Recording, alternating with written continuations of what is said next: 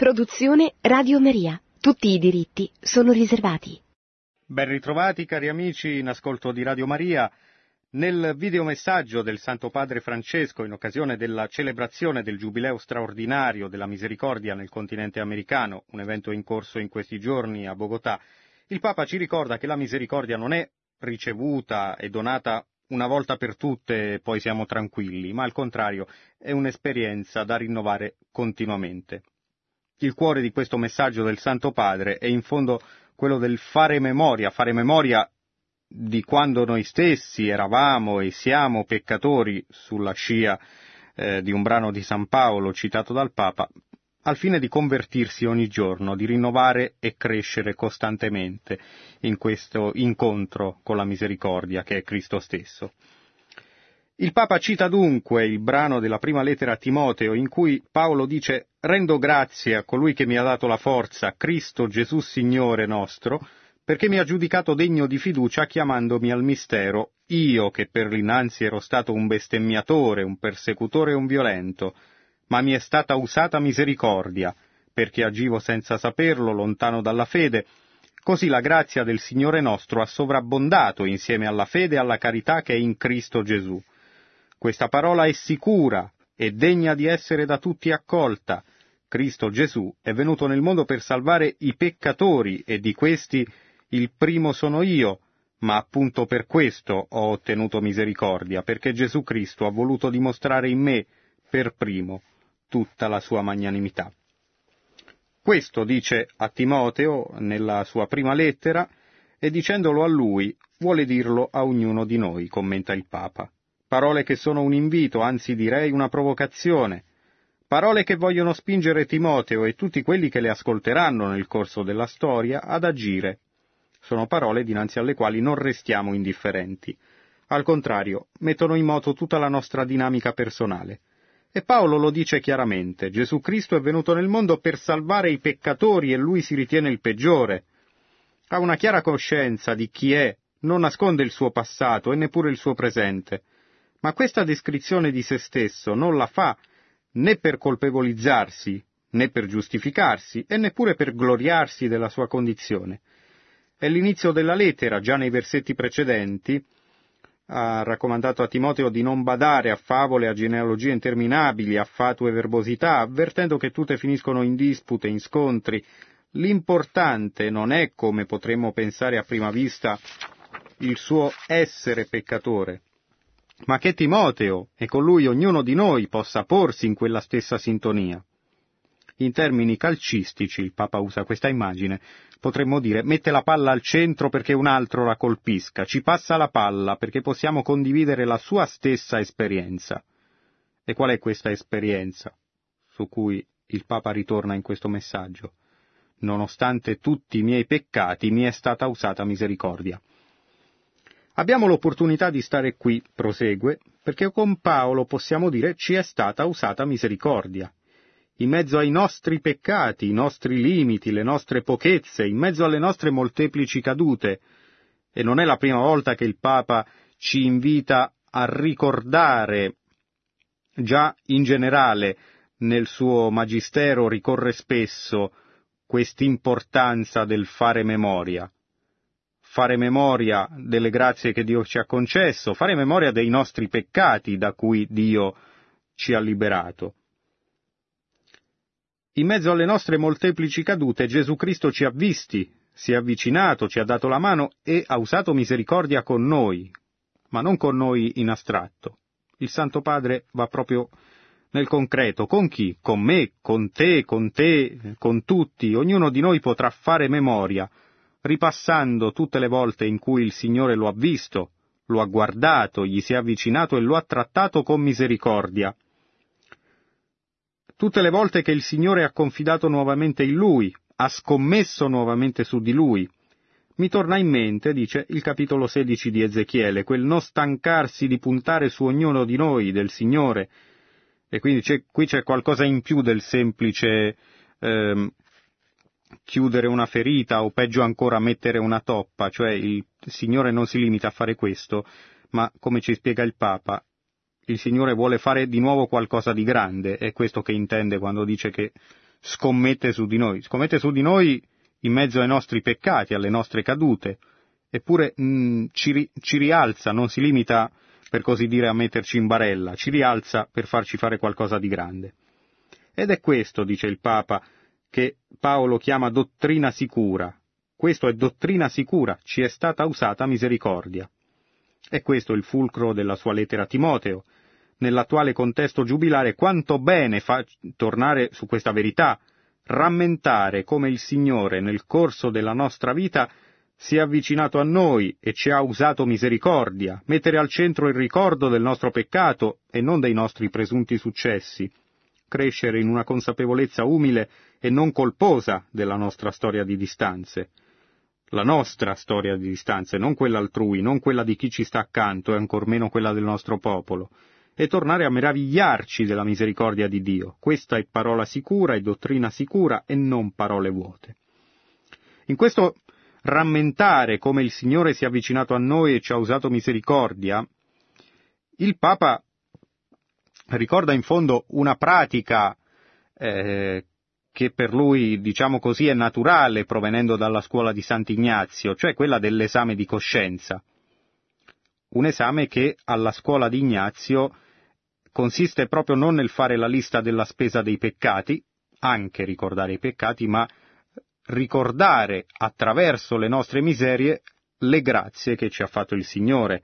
Cioè quel fare memoria anche quotidiano che è l'esame di coscienza è in fondo ringraziare perché abbiamo ricevuto misericordia, quindi non ricordare i peccati fini a se stessi, né tantomeno per farsi venire scrupoli, ma al contrario, ricordare i peccati per meravigliarci della misericordia di Dio e quindi tornare anche a chiedergli perdono con nuovo slancio, far sì che lui possa ancora scommettere su di noi, per riprendere le parole del Papa. E viene in mente un po' quella frase nel preambolo alla Via Crucis di Jacques e Raissa Maritain che dicevano Salgo i gradini della tua misericordia di caduta in caduta, imparo a conoscere il tuo umile cuore nelle mie colpe. Ancora, continua il Papa, c'è una particolarità nel testo che vorrei condividere con voi. Dice, Paolo non dice il Signore mi parlò o mi disse, ma dice mi trattò con, mi trattò con misericordia. Vale a dire che per Paolo il suo rapporto con Gesù è suggellato dal modo in cui lo ha trattato, cioè non è una comunicazione astratta di contenuti, ma è un incontro vivo con Cristo. E infatti spiega il Papa che, lungi dall'essere un'idea, un desiderio, una teoria e anche un'ideologia, la misericordia è un modo concreto di toccare la fragilità, di vincolarci agli altri, di avvicinarci tra noi. Questo vale sia per la misericordia che noi riceviamo da Dio per le nostre colpe, sia per quella che doniamo agli altri. È una maniera concreta di immedesimarsi nelle persone quando stanno in un brutto periodo è un'azione che porta a dare il meglio di sé affinché gli altri si sentano trattati in modo tale da poter sentire che nella loro vita non è stata ancora detta l'ultima parola. Trattati in modo tale che chi si è sentito schiacciato dal peso dei propri peccati provi il sollievo di una nuova possibilità. Lungi dall'essere una bella frase, è l'azione concreta con cui Dio vuole relazionarsi con i propri figli. Cioè come si relaziona Dio? Con misericordia altrimenti possiamo dire un po' brutalmente che avrebbe già fa- fatto fuori il mondo, insomma, visto il proliferare di male a cui anche volontariamente cediamo. E invece no, ha scelto di mandare suo figlio perché si sacrificasse lui al posto nostro. Lungi dall'essere una bella frase, dunque, dice il Papa, è l'azione concreta con cui Dio si relaziona con noi. Paolo utilizza qui la voce passiva, cioè mi trattò con misericordia e eh, aggiunge, specificando e scusandosi per la pedanteria, il tempo auristo, che si potrebbe ben dire, lo traduce così con uno dei suoi neologismi che ben conosciamo, sono stato misericordiato. La voce passiva pone Paolo nella condizione di recettore dell'azione dell'altro. Lui non fa altro che lasciarsi misericordiare. L'auristo dell'originale ci ricorda che lui, in lui, quell'esperienza è avvenuta in un momento preciso, che ricorda, di cui è grato, e che festeggia. Questo è in fondo il senso del ripercorrere i propri peccati, per celebrare il fatto che Dio ci ha usato misericordia, magari per l'ennesima volta. Il Dio di Paolo genera il movimento che va dal cuore alle mani, il movimento di chi non ha paura di avvicinarsi, non ha paura di toccare, di accarezzare, tutto ciò senza scandalizzarsi né condannare, senza escludere nessuno, un'azione che si fa carne nella vita delle persone. Capire e accettare ciò che Dio fa per noi, un Dio che non pensa, ama e agisce mosso dalla paura, ma perché confida in noi e attende la nostra trasformazione, deve forse essere il nostro criterio ermeneutico, il nostro modo di operare. Va e anche tu fa lo stesso. Il nostro modo di agire verso gli altri allora non sarà mai un'azione basata sulla paura, ma sulla speranza che Lui ha nella nostra trasformazione. Quindi così come Dio dà una chance a noi, e non una sola, ma 70 volte 7, questo vale anche per noi nei confronti degli altri, ci dice il Papa. E chiedo, speranza di trasformazione o paura? Un'azione basata sulla paura, l'unica cosa che ottiene, spiega, è separare, dividere, voler distinguere con precisione chirurgica un lato dall'altro, costruire false sicurezze, quindi costruire recinti, un'azione basata sulla speranza di trasformazione, sulla conversione, incoraggia, stimola, guarda al domani, genera spazi di opportunità, sprona. Un'azione basata sulla paura è un'azione che pone l'accento sulla colpa, sul castigo, sull'hai sbagliato. Un'azione basata sulla speranza di trasformazione pone l'accento sulla fiducia sull'apprendere, sull'alzarsi, sul cercare sempre di generare nuove opportunità. Quante volte, si chiede il Papa? 70 volte 7, come dice Gesù stesso nel Vangelo. Perciò l'atteggiamento misericordioso risveglia sempre la creatività, pone l'accento sul volto della persona, sulla sua vita, sulla sua storia, sulla sua quotidianità. Cioè Dio non salva l'uomo in astratto, ma salva me, te, lui, cioè uno per uno, nella sua situazione concreta. Pone l'accento, dice il Papa, sul volto della persona, sulla sua vita, sulla sua storia, sulla sua quotidianità, non si sposa con un modello o con una ricetta, ma possiede la sana libertà di spirito di cercare il meglio per l'altro. Il meglio, cioè non un rimedio così, una soluzione tampone ma proprio il meglio, nel modo in cui la persona può capirlo, e questo attiva tutte le nostre capacità, tutto il nostro ingegno, ci fa uscire dal nostro recinto. Non è mai fatua verbosità, con le parole di Paolo, che ci intrappola in dispute interminabili. L'azione basata sulla speranza di trasformazione è un'intelligenza inquieta che fa palpitare il cuore, dà urgenza alle nostre mani. Palpitio al cuore ripete, e urgenza alle nostre mani, il cammino che va dal cuore alle mani. Vedendo Dio agire così ci può succedere quello che è successo al figlio maggiore della parabola del Padre misericordioso. Ci scandalizziamo per il trattamento che il padre riserva al figlio minore che ritorna. La parabola è nota, è una delle più note, ma a grandi linee il figlio minore, dopo aver chiesto di di ricevere la sua parte, era andato in giro a sperperarla tra vizi e stravizi, ma quando poi si riduce alla fame torna dal padre e il padre non si limita a farlo rientrare in casa ma tra i servi, come a lui sarebbe andato anche bene, come era, visto come si era ridotto, ma al contrario gli restituisce tutta la sua originaria dignità. È quello che fa eh, Dio ogni volta che per esempio, ci accostiamo alla confessione. Eh, non si limita a mettere una toppa, ma ci restituisce la dignità di figli di Dio. E così accade al figlio minore della parabola, che dopo aver sperperato tutto, quando torna dal padre a chiedere perdono, il padre gli mette il vestito più bello. E di conseguenza il figlio maggiore, che invece era stato bravo e non aveva mai sgarrato, però mm, diciamo che si inacidisce un po' e dice ma come, quello lì ha fatto quello che gli pareva, e invece il ragionamento di Dio è tutt'altro.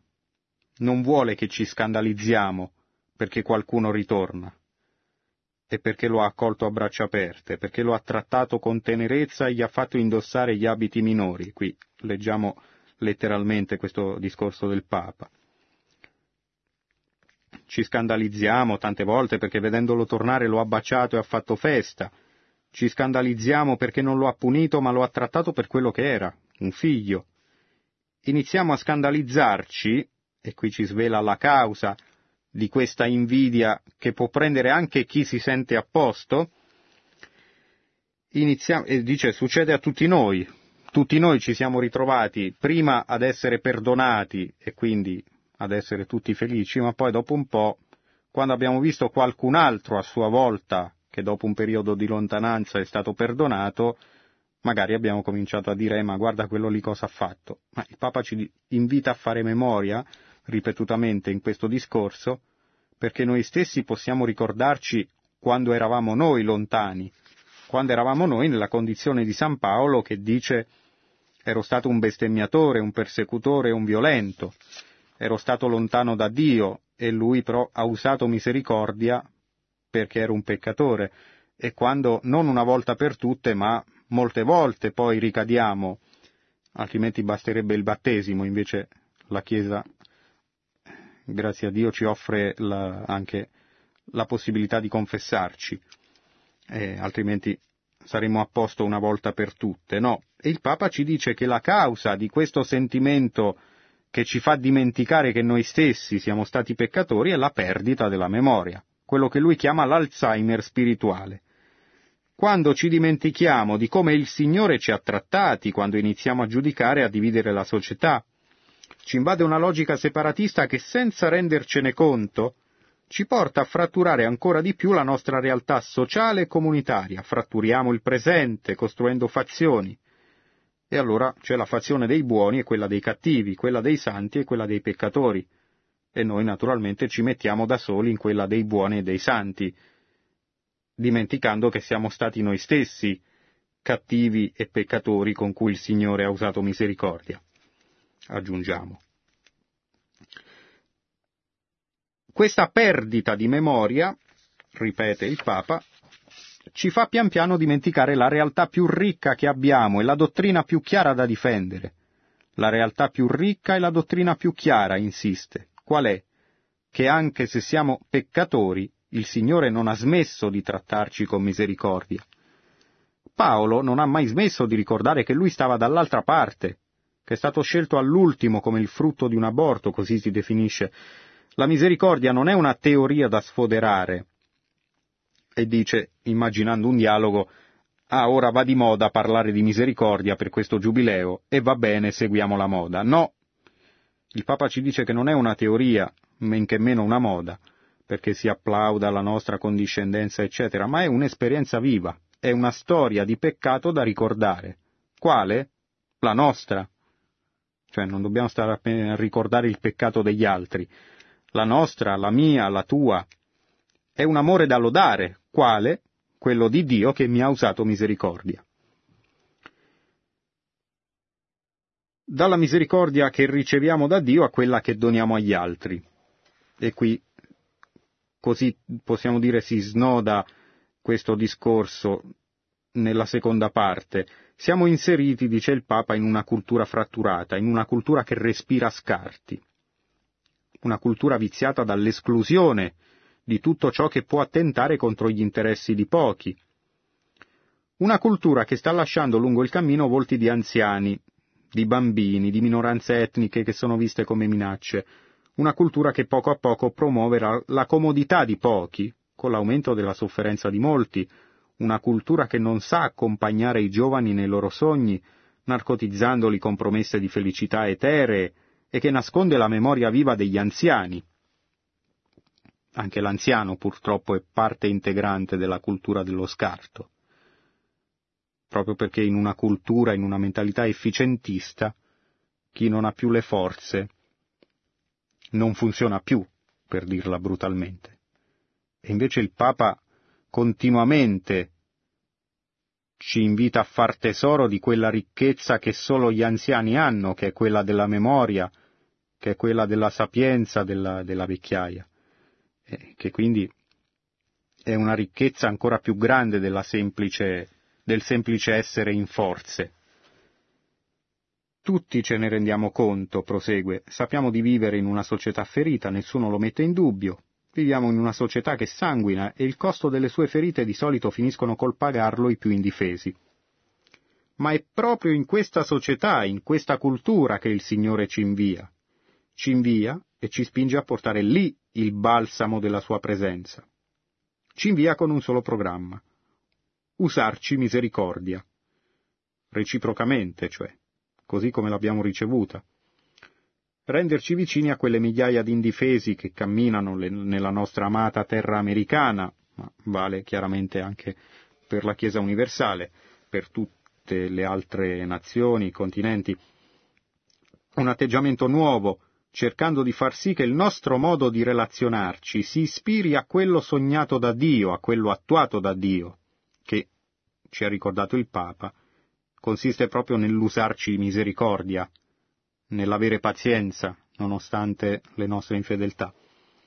Un modo di trattare basato sul ricordo del fatto che tutti veniamo da luoghi remoti, come Abramo, e tutti siamo stati condotti fuori da luoghi di schiavitù, come il popolo di Israele. E potremmo aggiungere, ricordando l'inizio di questo discorso del Papa, tutti siamo stati e siamo peccatori lontani come Paolo, e con i quali però Dio ha usato misericordia.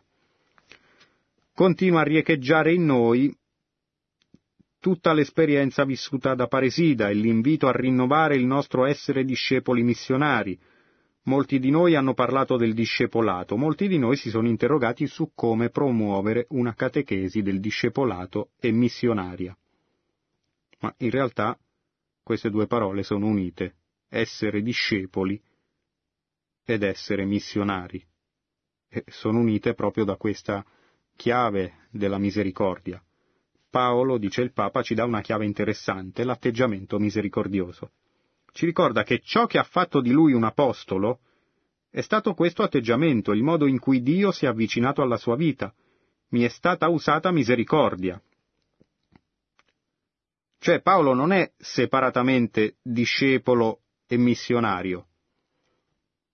Non sono due cose indipendenti tra loro, ma proprio nel momento in cui Paolo, che ricordiamo era quello che perseguitava i cristiani, era quello lontano era quello che era anche appunto bestemmiatore, violento, come lui stesso si definiva. E nel momento in cui, come sappiamo, cade da cavallo, in senso fisico, ma anche nel senso di proprio di arrendersi, di sentirsi crollare addosso tutto ciò che fino ad allora lo portava avanti e arrendersi alla misericordia di Dio, nel momento in cui Dio gli usa misericordia, è proprio in quel momento che ne fa un apostolo, cioè uno che annuncia la misericordia agli altri.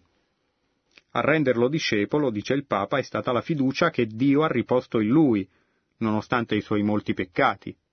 Cioè, ancora una volta, questa fiducia consiste nel fatto che Dio non ha detto a Paolo ok, ti salvo, però te ne stai buono in un angolo, così non fai più danno a nessuno. No, ha voluto fare di Paolo la cui materia prima era quella del bestemmiatore, del violento, del persecutore, qualcosa di grande, eh, al punto che Paolo è diventato una delle colonne della Chiesa insieme a Pietro. A renderlo discepolo è stata la fiducia che Dio ha riposto in lui, nonostante i suoi molti peccati, e questo ci ricorda che possiamo avere i migliori piani, i migliori progetti e teorie nel pensare la nostra realtà, ma se ci manca questo atteggiamento misericordioso, la nostra pastorale, qui si rivolge ai vescovi, ma vale anche per tutti i laici, che il Papa ricorda spesso, in virtù del battesimo, anche noi laici dobbiamo evangelizzare, se ci manca questo atteggiamento misericordioso, la nostra pastorale resterà troncata a metà strada. Cioè non convertiamo il mondo con le teorie, ma possiamo aprire i cuori a Dio con la testimonianza della misericordia, rimuovendo le pietre che ostacolano gli altri nell'avvicinarsi a Dio, alla Chiesa. Anche poi può essere di vario tipo, può essere la Chiesa divide appunto, divide, mm, diciamo, indica queste due grandi linee della misericordia spirituale e corporale che poi si richiamano l'una con l'altra naturalmente. È in questo che si mettono in gioco, dice il Papa, la nostra catechesi, i nostri seminari, e si chiede insegniamo ai nostri seminaristi questo modo di trattare con misericordia? La nostra organizzazione parrocchiale e la nostra pastorale. È in questo che si mettono in gioco la nostra azione missionaria e i nostri piani pastorali. È in questo che si mettono in gioco le nostre riunioni presbiterali e persino il nostro modo di fare teologia, nell'imparare ad avere un atteggiamento misericordioso un modo di relazionarci che giorno dopo giorno dobbiamo chiedere, perché è una grazia, non è un qualcosa che costruiamo da soli, non è che ci facciamo santi con le nostre forze, ci facciamo santi casomai con i nostri sforzi, ma aiutati dalla grazia di Dio. In questo anche quella polemica che ricorre nell'insegnamento del Papa contro i pelagiani, i pelagiani nel senso di coloro che pensano di, salv- di salvarsi di santificarsi con la sola forza di volontà, che dimenticano che senza il lievito della grazia di Dio non andiamo da nessuna parte. Un atteggiamento misericordioso tra noi vescovi, presbiteri e laici, siamo in teoria missionari della misericordia e molte volte sappiamo più di cattivi trattamenti che di buoni trattamenti. Missionari della misericordia è anche il, l'espressione con cui vengono definiti appunto questi sacerdoti che nell'anno giubilare hanno ricevuto l'incarico particolare eh, proprio nel corso del giubileo. Eh, ma eh, non è un qualcosa che va ristretto soltanto a loro. In qualche modo, in maniera diversa chiaramente, non a livello sacramentale, possiamo dire che siamo tutti, anche noi laici, missionari della misericordia, proprio nel senso di coloro che, essendo battezzati e diciamo pure essendo perdonati, devono annunciare agli altri la misericordia di Dio, ma non necessariamente con eh, un fiume di parole, anche solo con la testimonianza della vita.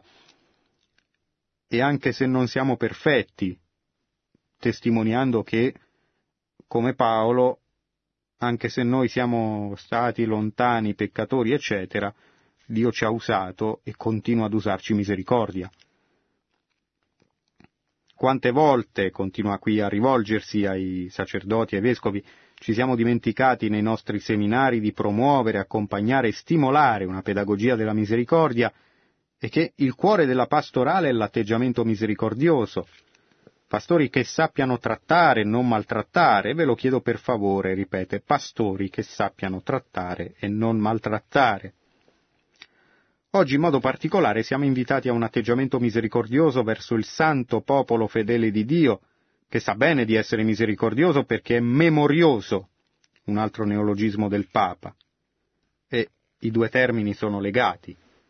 Misericordioso perché è memorioso, cioè fa memoria, non si dimentica le grazie che ha ricevuto da Dio, non si dimentica tutte le volte in cui Dio lo ha perdonato, ma non il popolo in astratto, ma ancora una volta io, tu, eccetera.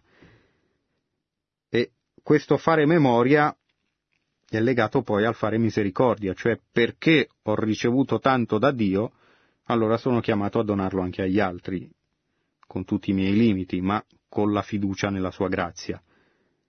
Misericordioso, perché memorioso, verso le persone che si avvicinano alle nostre comunità con le loro ferite, i loro dolori e le loro piaghe, e anche con la gente che si avvicina alle nostre comunità e che cammina ferita lungo le vie della storia, sperando di ricevere questo trattamento misericordioso. La misericordia, dice il Papa, si impara con l'esperienza, in noi prima di tutto, come in Paolo. Lui ha mostrato tutta la sua misericordia, lui ha mostrato tutta la sua paziente misericordia, ma perché l'aveva ricevuta a sua volta. Si impara sentendo che Dio continua a confidare in noi e continua a invitarci a essere suoi missionari, continua a inviarci perché trattiamo i nostri fratelli nello stesso modo con cui lui ci tratta, in lui ci ha trattati, in cui lui ci ha trattati e ognuno di noi conosce la propria storia, può andare lì e fare memoria, ancora una volta ricorre questo verbo. La misericordia si impara, perché il Padre continua a perdonarci. Cioè, in poche parole, impariamo la misericordia al confessionale, impariamo la misericordia quando facciamo l'esame di coscienza e ci meravigliamo di averne fatte di tutti i colori e, e Dio continua a offrirci il suo perdono. Esiste già troppa sofferenza nella vita dei nostri popoli perché ne aggiungiamo altre ancora.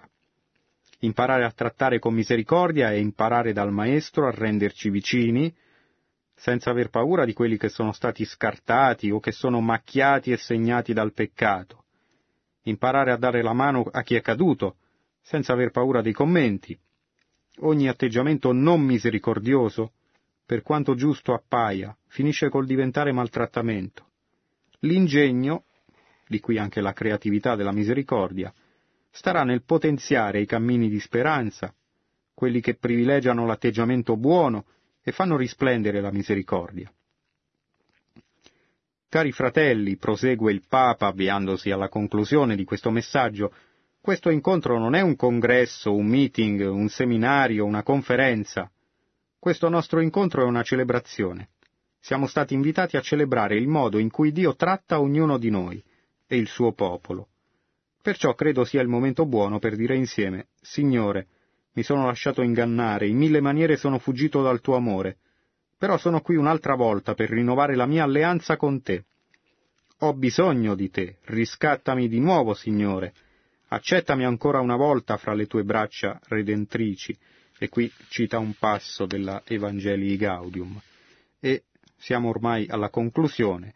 Ringraziamo, come fa Paolo con Timoteo, dice il Papa, perché Dio affida a noi il compito di ripetere con il suo popolo gli enormi gesti di misericordia che egli ha avuto e ha verso di noi, e perché questo incontro ci aiuti ad uscire rafforzati nella convinzione di trasmettere la dolce e confortante gioia del Vangelo della misericordia. E tra qualche istante proseguiremo con eh, le vostre domande da casa.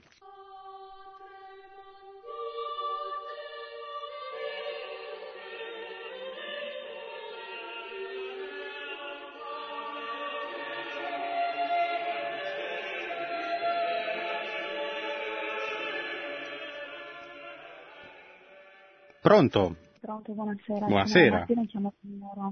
Eh, buonasera, ascolti, eh, io mh, appunto stavo riflettendo a quello che ha detto, purtroppo mh, ho seguito solo in parte la trasmissione e io chiamando dalla Sardegna, una zona di mare, località turistica e mi accorgo molto spesso che le nostre parrocchie prima di essere, non sono luogo della misericordia, dell'accoglienza, eh, non sono luogo appunto dove chi, chi, chi, chi arriva viene accolto calorosamente, anche una stretta di mano, uh, salve, in, in, vacanza, come sta, cioè c'è una, una, non c'è accoglienza, eh, chi, non, c'è, non c'è ospitalità, cioè, sembra un ambiente come tutti gli altri, eh, si parla tanto di misericordia, però io sinceramente ecco, a volte non ho, non ho nessun ruolo in parrocchia, però mi è capitato a me di fare accoglienza eh, mi aspettavo invece segni concreti, forti da chi magari va a leggere, da chi fa cori, coretti. Eh, mm, ma lei non ho capito, ha fatto accoglienza in che, mm, cioè quale ruolo? Di scambiare, di scambiare qualche parola così cordiale ah, okay. all'entrata, all'uscita eh, eh, mi dispiace questo, ecco, cioè, la verità va, cioè, ma, Sì, ma non ha trovato riscontro da parte delle persone nuove che arrivavano o non ho capito bene in cosa consiste questa mancanza di, mancanza di accoglienza, cioè le persone che vivono la parrocchia tutto ah, ecco, ok. E, e praticamente, dunque non so se forse mi sono... Mm, no, no, era solo per capire meglio e poterle rispondere. Beh, praticamente appunto le parrocchie che molto spesso non sono un luogo di, dove ci si sente a casa, vabbè che comunque basta essere davanti al tabernacolo, però questo sì, non ecco. basta. No, quella però è la eh. cosa fondamentale.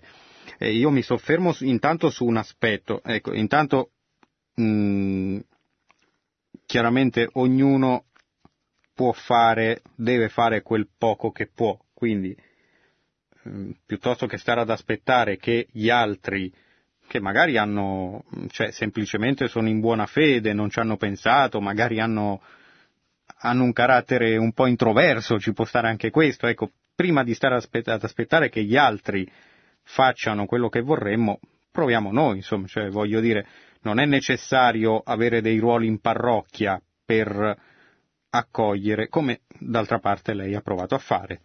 Eh, secondo punto, che è un aspetto che può avvicinare, ma eh, diciamo che non deve farci dimenticare la cosa più importante. Lei ha detto ci vuole anche un po' di calore, un po' di accoglienza anche, diciamo, visibile.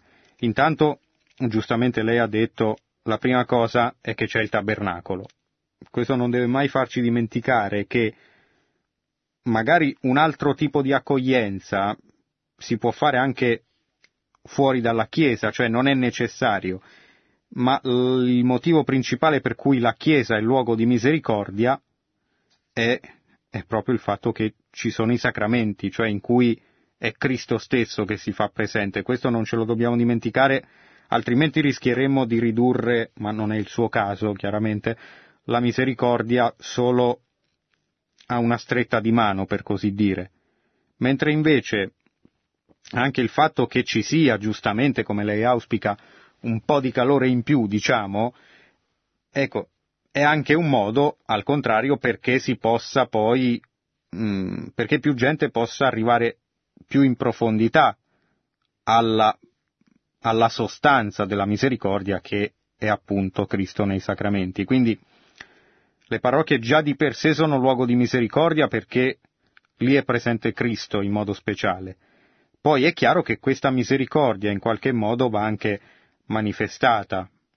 È normale che non ci debba essere un ambiente freddo, però si può fare con quel poco che possiamo, possiamo farlo anche noi e possiamo anche, in fondo, quando noi usciamo dalla messa è per essere trasformati, per provare a far nostri i sentimenti di Cristo Gesù, come dice San Paolo se non ricordo male nella lettera ai Filippesi, a, a portare agli altri quell'umanità trasformata a immagine di Cristo, quel nuovo umanesimo di cui parlava Papa Francesco nel convegno ecclesiale nazionale che si è svolto a Firenze nel novembre 2015.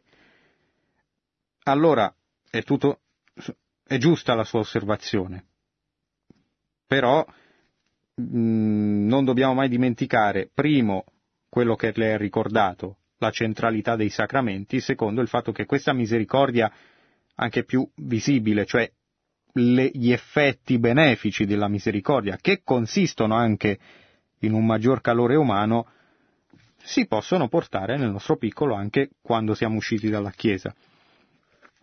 Mm, però eh, il suo auspicio mi ha fatto venire in mente anche una bella immagine che forse è più diffusa nel mondo orientale. Mi è capitato mm, sia nella lettura di un libro che consiglio a tutti, i racconti del pellegrino russo, sia anche di altri racconti legati al mondo orientale, è capitato di leggere questa usanza, il fatto che dopo la funzione, che poi nei riti eh, orientali è molto più lunga delle nostre, per cui si finiva per impegnare un'intera mattinata, eh, era usanza, non so se lo sia tuttora, ritrovarsi fuori dalla chiesa per una colazione mh, mm, a cui partecipava in primo luogo il, il pope, il sacerdote.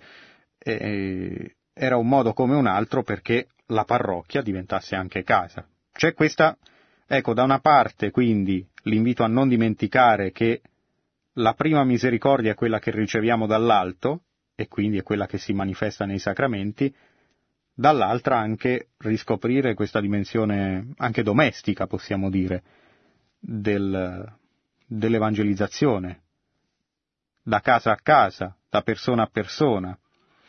Qualche, qualche giorno fa proprio, riflettendo con un amico sulla, su ciò che ha cambiato il mondo quando l'impero romano era al tramonto e la fede cristiana era all'alba, e mh, mm, ho sentito dire in questa conversazione proprio questo, cioè che in fondo il vero cambiamento dell'impero romano, la vera cristianizzazione del mondo romano l'hanno fatta Aquila e Priscilla, cioè due coniugi venerati come santi eh, che nella loro vita quotidiana anche di laici hanno mostrato agli altri la, anche la nuova umanità portata da Cristo. Ma Aquila e Priscilla per dire casa per casa, il passaparola, quando gli altri dicono però guarda quello lì, com'è cambiato, come si sta bene con quella persona.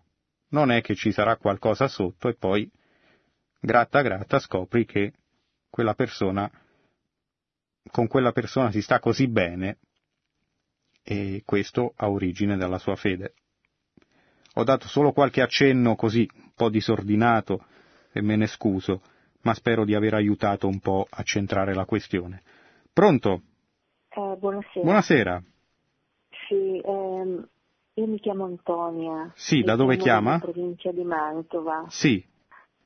Sì, eh, volevo un è più o meno simile alla um, domanda che le ha fatto la signora e io mi trovo a parlare spesso e a guardare più che a parlare, a guardare, ad ascoltare ed è questa durezza dei cuori. In persone giovani, ma proprio un giudizio, un troncare, un escludere delle persone che magari hanno sbagliato ma si sono reintegrate, reinserite, mh, mm, cose piccole, mh, mm, una parola di troppo. E, e io mi sono trovata a dire ascoltiamo il Papa, questa misericordia, questo giubileo, eppure non scavano, non scavano e questo mi fa male. Io soffro, proprio soffro, prego per questo, prego perché non voglio mettermi dalla parte di chi giudica, non sono lì a giudicare, mm, però soffro questa durezza veramente mi fa male. Eh, eh... Ho ascoltato la sua risposta sì. prima e un po' di qualcosa ne ho tratto, però è come perché questa durezza viene da qualcosa che hanno dentro le persone. Lei intende comunque anche... durezza di cuore nel senso di giudicare, di non, di non, dimenticare eventuali torti subiti, cioè questo intende? No, intendo che proprio non c'è il perdono. Ok, a livello di perdono, ho capito. Allora, intanto il Papa proprio qualche tempo fa, molto realisticamente, spiegava che il perdono non è una cosa facile, eh? e proprio per questo il Papa, anche in questo discorso, insiste sul fatto che per essere misericordiosi bisogna chiedere aiuto a Dio, bisogna chiedere la grazia, per, proprio perché da noi non siamo, non siamo capaci. Mm, lo dice, dice nell'imparare ad avere un atteggiamento misericordioso, un modo di relazionarci che giorno dopo giorno dobbiamo chiedere perché è una grazia, lo sottolinea, che giorno dopo giorno siamo invitati a imparare, quindi è una cosa che si impara. Mi riallaccio proprio perché la mia risposta è necessariamente incompleta, perché varia caso per caso e perché già, già ho tanti problemi a superare la mia di durezza di cuore, figuriamoci quella degli altri, è una grazia, dice il Papa. Attenzione a non sottovalutare questa parola, non è una frase fatta o un'espressione così tanto per dire, o tanto perché stiamo facendo un discorso religioso e quindi ci mettiamo in mezzo la grazia. Il Papa insiste su un aspetto fondamentale della vita cristiana, di cui in fondo parla Gesù stesso nel Vangelo. Senza di me non potete far nulla, dice Gesù. Oppure quando dice io sono la vita e voi tralci, chi rimane in me porta frutto, chi no secca e muore, ma secca e muore da sé, non perché io voglio che secchi e muore. Anzi, Gesù vuole che stiamo uniti a Lui. Molto spesso un problema grande di noi cattolici, soprattutto ai nostri tempi, anche anche quando ci impegniamo in attività pure lodevoli, è la mancanza di senso soprannaturale. La mancanza di quella vita di preghiera che non consiste nel fare duemila pratiche religiose al giorno. C'è anche la pratica religiosa, c'è anche una preghiera ben fatta, che chiaramente varia a seconda della condizione di ognuno, per cui io, che sono un laico, non pregherò come un monaco certosino, pregherò con tempi e modi diversi, quindi quella è una base imprescindibile. Ma anche il senso soprannaturale, cioè del riferire le azioni a Dio, anche quando non stiamo direttamente pregando, del provare almeno a chiedere a Dio di vedere le cose alla luce dell'eternità, e per cui si finisce poi per vivere in maniera mondana, eh, dedicando a Dio quell'ora o tre quarti d'ora alla settimana in cui andiamo a messa e eh, quando la messa finisce andiamo in pace dicendo stiamo a posto per un'altra settimana, invece di essere il contrario, cioè quell'esperienza della domenica che a poco a poco ci trasforma. Generalmente le trasformazioni avvengono a poco a poco. È raro che qualcuno cada da cavallo come Paolo, grazie a Dio c'è anche quello, ma appunto ordinariamente Dio ci cambia un gradino per volta. Però appunto quella mancanza di senso soprannaturale che fa sì che noi chiediamo la grazia per essere trasformati, proprio perché con i nostri sforzi finiamo per forza per ricadere in quella o per non uscire mai da quella durezza di cuore da cui più o meno tutti siamo contaminati è da quella durezza di cuore che fa sì che, eh, che anche il nostro mondo finisca per diventare più freddo. E mh, mm, quando dunque ci lamentiamo di tante cose che non vanno a livello esteriore, dovremmo ricordarci che il primo cambiamento si verifica a livello interiore. Eh, se c'è la durezza di cuore che si manifesta anche nei rapporti umani, ma anche in una generale freddezza che vediamo in giro. Basta provare a chiederci quante volte andiamo in un negozio e mentre siamo alla cassa a pagare non ci guardano neanche in faccia, o viceversa siamo noi a non salutare neanche. È un, purtroppo una cosa diffusa, un certo automatismo di tutte le relazioni che abbiamo, e... però proprio perché è una società fredda, che non si sa più riscaldare. Dove si riscalda? Alla vera fonte, a Cristo.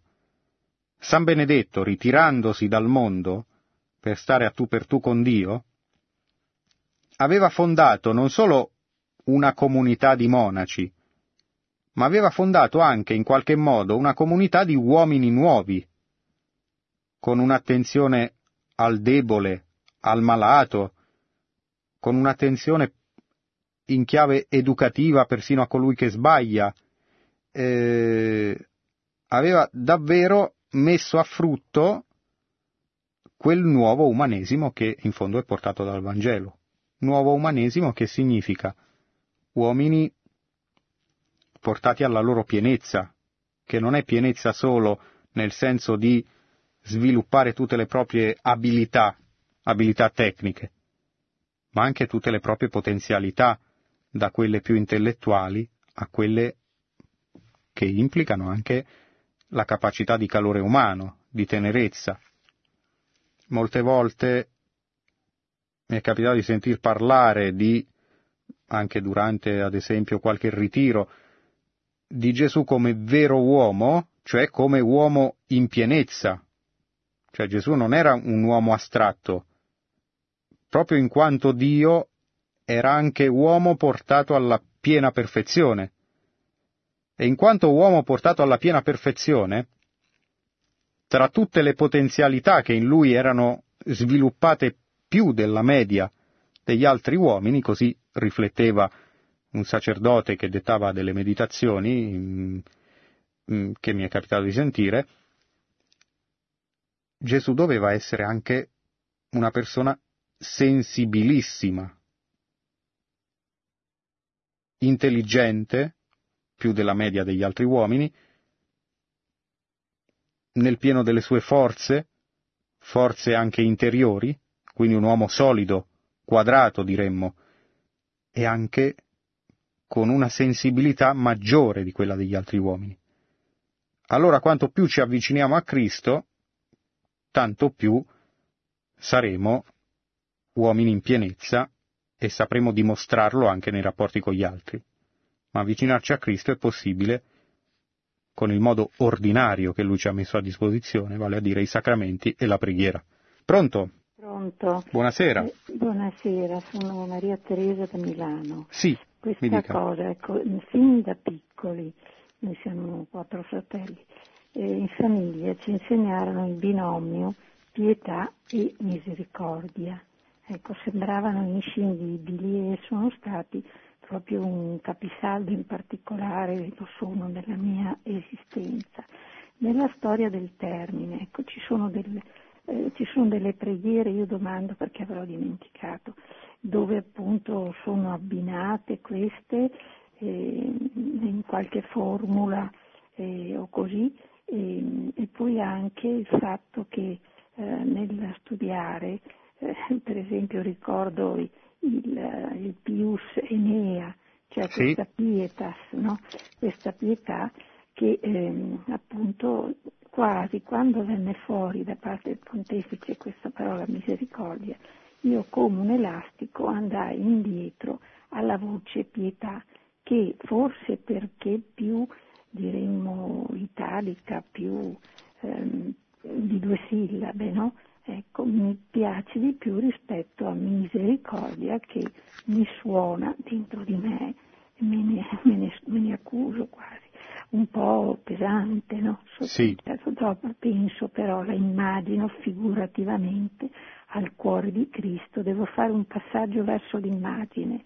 Diciamo allora, che ecco, l'una si completa e si capisce meglio alla luce dell'altra. Intanto il suo richiamo al pius eneas è fondamentale perché ci ricorda la vera radice della parola pietas, da cui il nostro pietà.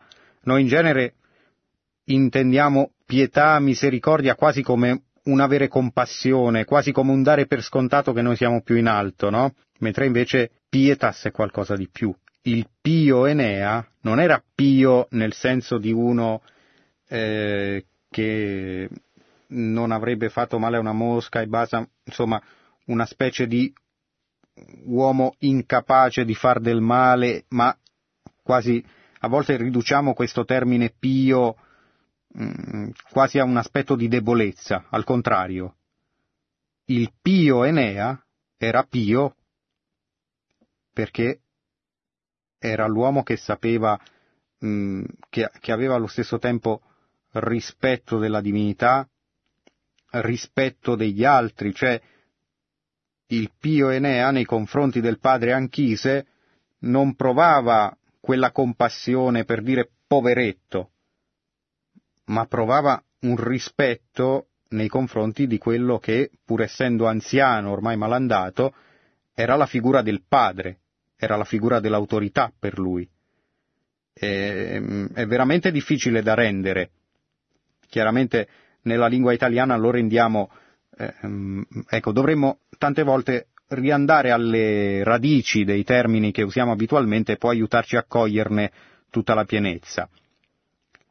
Le due formule in cui, la, la formula in cui si trovano le due parole pietà e misericordia, beh, la più nota è certamente la coroncina alla Divina Misericordia, in cui nelle decine si dice abbi misericordia di noi e del mondo intero, e nel, nelle invocazioni finali, Santo Dio, Santo Forte, Santo Immortale, si dice abbi pietà di noi e del mondo intero. E un'altra parolina che può aiutarci a coglierne ancora di più la pienezza è quel Kyrie eleison che ripetiamo anche durante la messa spesso. Kyrie eleison nell'originale greco, anche qui eleison che traduciamo con abbi pietà di noi, eh, chiaramente non tutto si può tradurre proprio in maniera impeccabile, però mh, mm, ci può aiutare a capire cosa intendiamo quando diciamo abbi pietà di noi.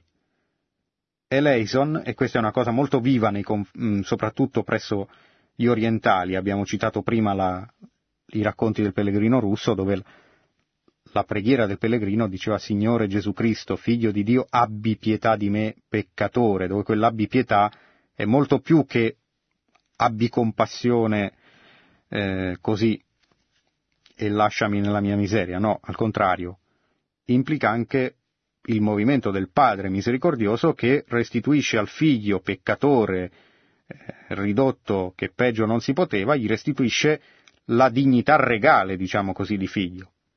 Eleison è un movimento che implica non solo la richiesta di perdono per i propri peccati, non solo il fatto che Dio, l'auspicio, la richiesta che Dio abbia compassione di noi, questo è un aspetto certamente, ma implica prima di tutto un movimento di lode verso il Signore, di ringraziamento.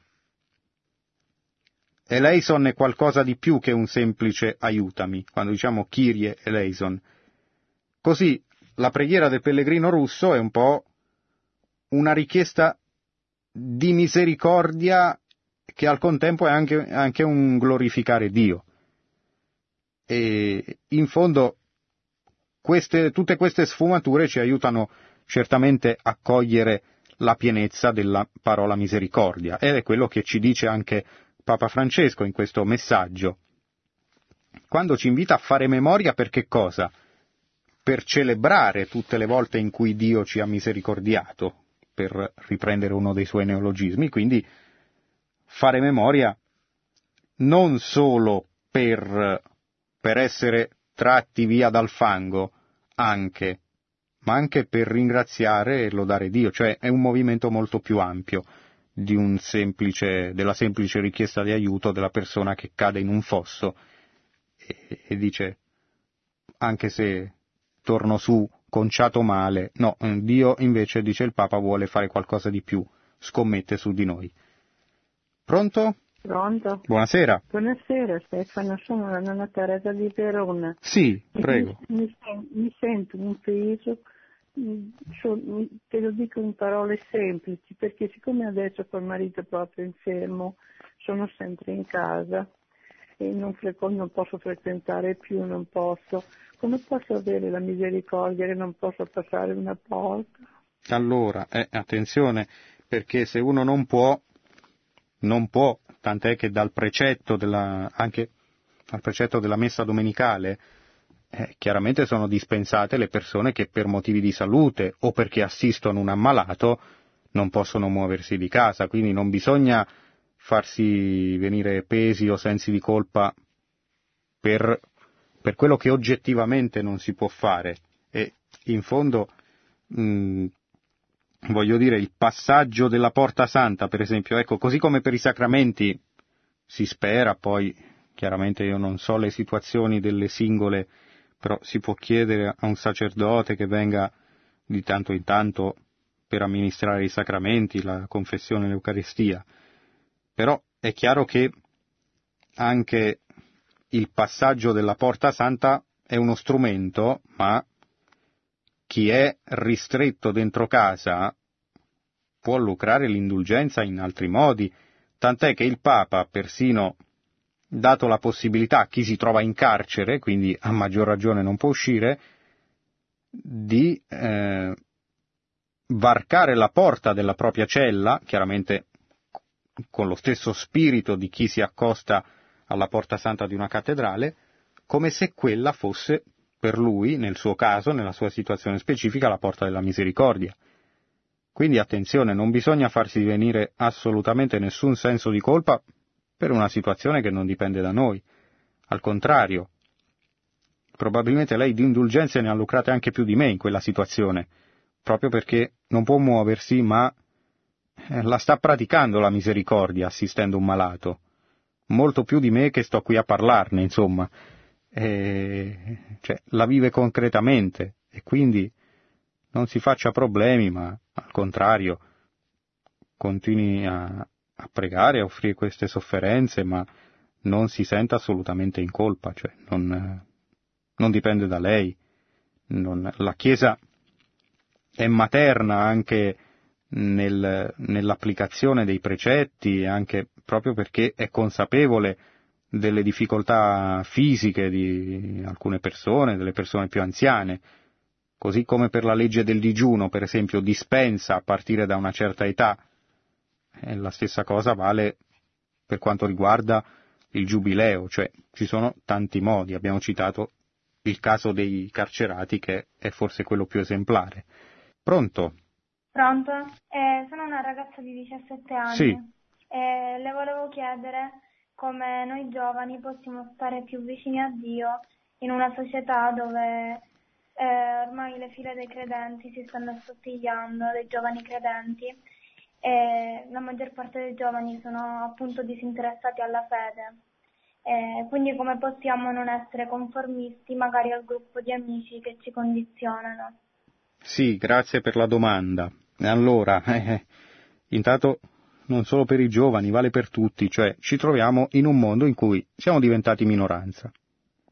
Magari fino a qualche decennio fa era normale essere cristiani, andare in chiesa, poi magari mh, mm, c'era bisogno ancora di un'evangelizzazione, però siamo passati da un mondo in cui era normale e quindi un mondo che ci creava un ambiente che perlomeno non ostacolava la fede, ad un mondo in cui se per il momento non rischiamo persecuzioni fisiche, però rischiamo quello che un vescovo eh, molto acuto, quale fu Monsignor Sandro Maggiolini, vescovo di Como, deceduto qualche anno fa, e autore di tanti scritti brillanti, eh, di quello che lui chiamava il martirio del ridicolo.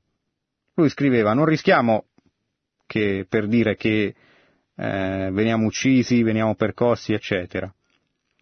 Ma nel mondo di oggi rischiamo quel martirio della vita quotidiana per cui se solo ti azzardi a dire che vado in chiesa, prego, eccetera, tutti ti prendono in giro. E questo a un certo punto ti porta a dire ma chi me lo fa fare?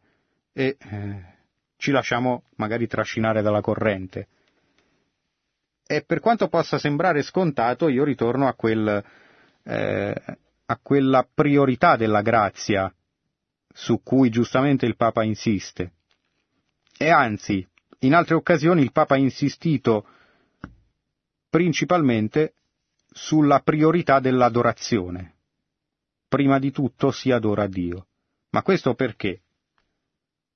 Perché se stiamo in mezzo alla tempesta, ci attacchiamo con tutte le forze all'unica cosa che rimane salda. Se rischiamo di lasciarci trascinare e quindi di staccarci a poco a poco dalla fede, eh, ci attacchiamo non a delle teorie, eh, ci dobbiamo attaccare per forza a Cristo stesso.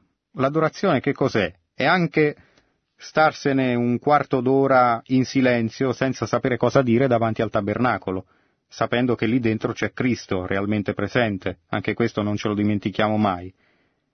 La crisi di fede nei nostri tempi è anche tante volte una crisi di fede nell'Eucaristia, ci dimentichiamo che lì c'è Cristo vivo, in persona, che non vede l'ora che andiamo a trovarlo, e poi magari non ci risponde sul momento, ma quando ripercorriamo indietro la nostra vita, ci accorgiamo che le risposte ce le ha date, col suo stile discreto, ma inequivocabile.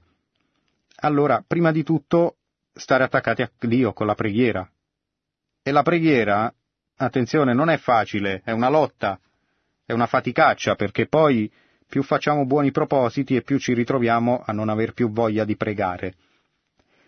E, ma ricordiamoci che a Dio non interessa che noi proviamo tante consolazioni, magari a Dio è gradita anche quei, anche quei tre minuti di preghiera possono essere graditi in cui noi facciamo una lotta incredibile perché non abbiamo voglia eppure ci ripromettiamo di dire sto qui, tre minuti davanti a te. E sono magari più preziosi di un'ora che ci scorre facile perché siamo già consolati per conto nostro. E quindi, primo, la preghiera, preghiera che può essere l'adorazione e che anche la preghiera alla Vergine Maria, la stella del mare, colei che ci guida nelle tempeste, non ce lo dimentichiamo mai. C'è una bella preghiera di San Bernardo che dice nei momenti di tribolazione, quando tutto ti sembra crollare addosso, guarda la stella, invoca Maria. Non ci dimentichiamo mai che generalmente i santi si fanno con la devozione mariana e anche i veri cristiani. E il secondo punto, oltre alla preghiera, che è in pratica la ricarica senza la quale non andiamo avanti, è il fatto di documentarsi, istruirsi, capire che tante volte il nostro prossimo si allontana dalla Chiesa non perché rifiuta la Chiesa, ma perché non la conosce, perché ha tanti pregiudizi sulla Chiesa che un po' di informazione e formazione in più aiuterebbe a dissipare. E quindi magari non si avvicina alla Chiesa o la rifiuta perché ne ha un'idea totalmente sbagliata, perché non la conosce, e perché spesso la vera profondità della Chiesa la si coglie dal di dentro, un po' come le vetrate della cattedrale. Quando noi vediamo la cattedrale da fuori di giorno, vediamo che certo è molto bella, ma le vetrate non ci dicono niente perché non sono illuminate da dentro. Quando noi entriamo dentro, vediamo la luce del sole che filtra attraverso le vetrate e le cogliamo in tutta la loro bellezza, ma per guardarle dobbiamo entrare. E quindi molti, anche se facessero un piccolo sforzo per entrare, per non rifiutare a priori, perché spesso c'è più pregiudizio da parte di chi è contrario alla Chiesa che non da parte di chi è credente, nonostante spesso si pensi il contrario. E così, questi sono due spunti. Come fare a istruirsi? Beh, ci sono le buone letture, c'è anche Radio Maria, per esempio, visto, vista tutta l'offerta di programmi che aiutano davvero ad approfondire la fede in tutte le sue sfaccettature, eh, eh, facendo tra l'altro poca fatica, visto che basta ascoltare. Ultima rapida telefonata, se ne abbiamo, ma vedo che si è già fatta l'ora di concludere e quindi sono le 23.55. Ricordo soltanto una frase di questo ampio discorso del Santo Padre. In mezzo ai nostri peccati, i nostri limiti, le nostre pochezze, in mezzo alle nostre molteplici cadute, Gesù Cristo ci ha visti, si è avvicinato, ci ha dato la mano e ci ha usato misericordia. Con chi? Con me, con te, con te, con tutti. Ognuno di noi, ricorda il Papa, potrà fare memoria, ripassando tutte le volte che il Signore lo ha visto, lo ha guardato, gli si è avvicinato e lo ha trattato con misericordia, e tutte le volte in cui il Signore ha confidato nuovamente in lui, ha scommesso nuovamente su di lui. Grazie a Gigi regia, grazie a tutti voi che ci avete seguito, buonanotte e buon proseguimento d'ascolto su Radio Maria. Produzione Radio Maria. Tutti i diritti sono riservati.